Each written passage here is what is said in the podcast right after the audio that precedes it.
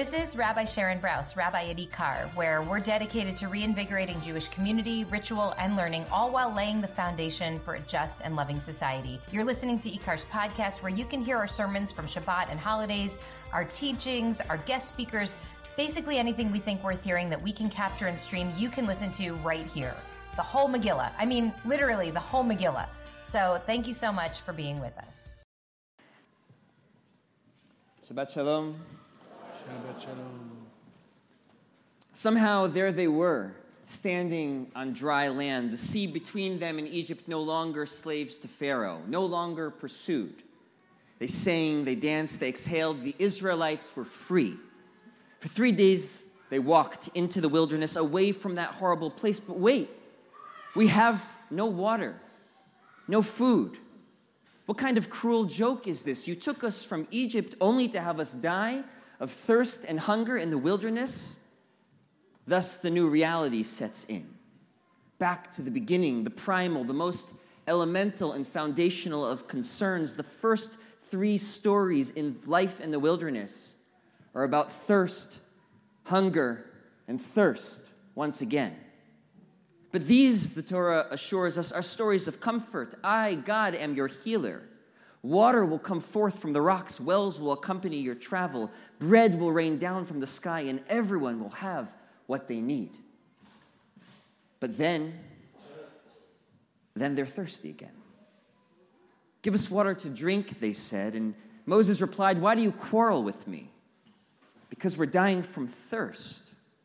So Moses cries out to God, What should I do? Before long, they'll be stoning me.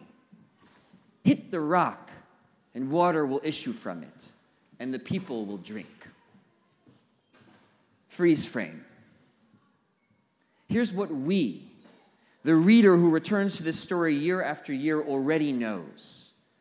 The wilderness years will be filled with tragedy, filled with stories of people who lose faith, who rebel against God and Moses, people who will die in the desert rather than enter the promised land.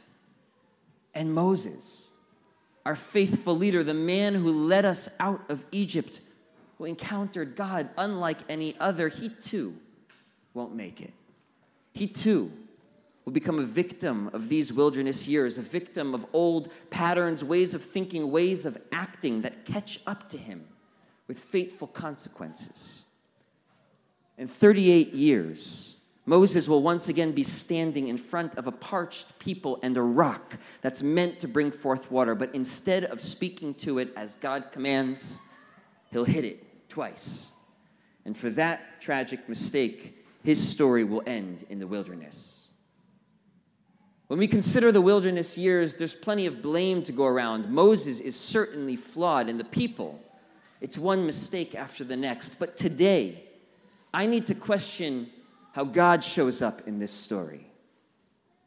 I need to do that dangerously beautiful thing, or, or is it beautifully dangerous, that Jews know how to do demand that God be better. So here's what set me down this path. Listen carefully to God's instructions to Moses when commanding him to hit the rock in this week's Parsha. Take the rod with which you struck the Nile and set out. Strike the rock, and water will issue from it, and the people will drink. The rod with which you struck the Nile. Matcha asher boeta yeor. Something's wrong. I flip back 10 chapters to the first plague in Egypt, the plague of blood, remembering it differently than what we just read. And the Lord said to Moses, Exodus 7:19, "Say to Aaron, take your rod and hold out your arm over the waters of Egypt, its rivers, canals, ponds, all its bodies of water, that they may turn to blood. Moses and Aaron did just as the Lord commanded. He lifted up the rod and struck the water in the Nile, and it turned to blood. He lifted up the rod and struck the Nile. Who is he? From the initial instruction from Moses to Aaron to the use of the singular pronoun, it sure seems like it was Aaron and Aaron's rod that struck the Nile. In a rare occurrence, the commentators basically all agree with each other. Ibn Ezra, Ramban, Rashbam, and Rashi all clarify what might have been ambiguous.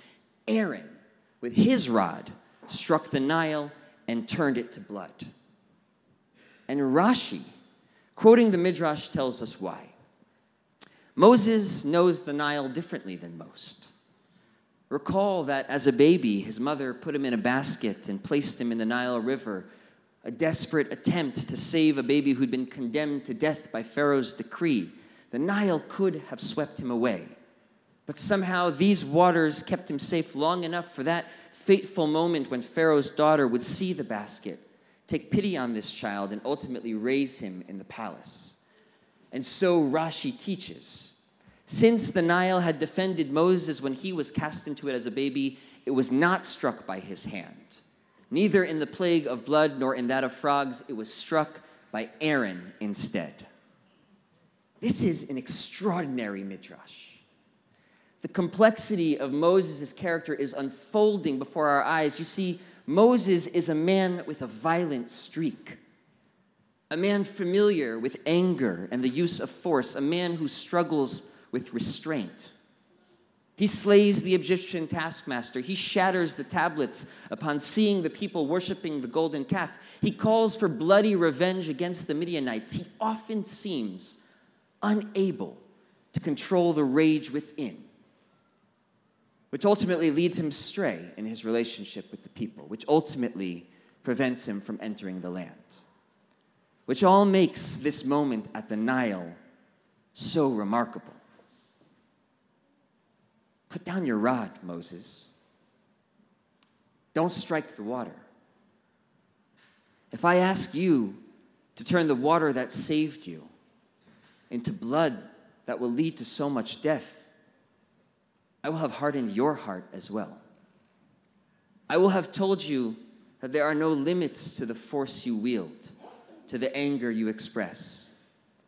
I will have told you that there's no need for restraint, no careful consideration of when to strike and when to speak. Put down your rod, Moses. He didn't strike the Nile, God.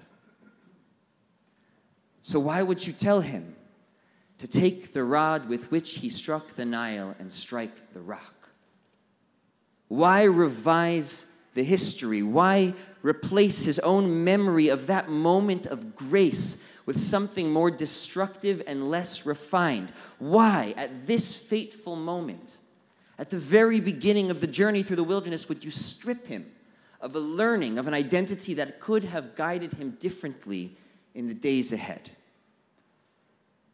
I don't know the answer to these questions. Actually, they haunt me, leaving behind a trail of what ifs that tempt us to imagine the alternate history had different words been chosen.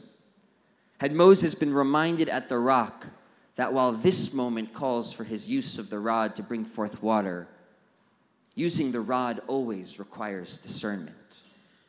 Remember, you didn't use your rod at the Nile.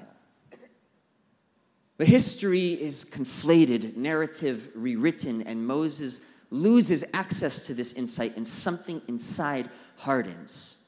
38 years later, God asks him to take his rod in hand and order the rock to produce water. He's been here before. The place, Merivah, even has the same name as the first encounter with the rock, but he isn't able to hear what's different this time. He knows what the rod can do, has forgotten that it isn't always the only option. Exhausted and bereaved and fed up, when God asked him to speak to the rock, he hid it instead. In this week's Parsha, at the rock, when Moses is learning how to lead the people in a new chapter of their story, I believe that God failed Moses. That doesn't mean that Moses doesn't also hold accountability for the choices he made in the wilderness years, but I can't completely let God off the hook either. God's misrepresentation of what happened at the Nile recasts Moses to his detriment. God strips Moses of the memory of acting with restraint, of making a nuanced and sensitive decision born from his humanity. God erases Moses' experience of having discerned when to step back from being the agent of danger, of anger, and destruction. God ought to have reminded Moses of this profound learning, but instead flattened the story. I expect God to help us be bigger, not smaller. To see within us the wisdom we've accrued and help us return to that wisdom when it's at risk of being lost. To see within us the capacity for growth and higher aspirations and to help us get there, especially when we're perilously drifting. Like Moses does for God. When God comes dangerously close to wiping out the people following the golden calf. Moses turns to God and says, Adonai, Adonai, El Rachum V'chanun. This isn't who you are. You are compassionate and gracious, Erech Apayim, slow to anger, V'rav Chesed Ve'emet, abounding in kindness and faithfulness. Moses reminds God that God is and ought to be bigger than this moment of destructive anger. And of course, this isn't just about God or theology or the dynamics of our sacred text. It's about remembering who we are before we lose it all. It's about catching each other before the heart can harden, before the heart can believe, that'll always be me, that'll always be us. It's about finding ways to resist the pretense of inevitability because choosing from a place of possibility will always be our greatest power.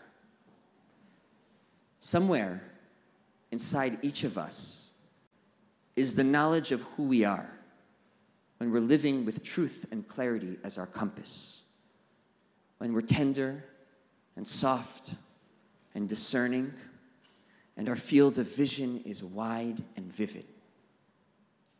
Can you find it? Can you find it? Sometimes it's really hard, and I don't know where to look. But a friend, a partner, child, a parent, they'll know. They'll see you how you need to be seen. They'll make you bigger, not smaller. They'll remind you of who you are and who you can be. Let's remind each other of who we are and who we can be. Shabbat Shalom.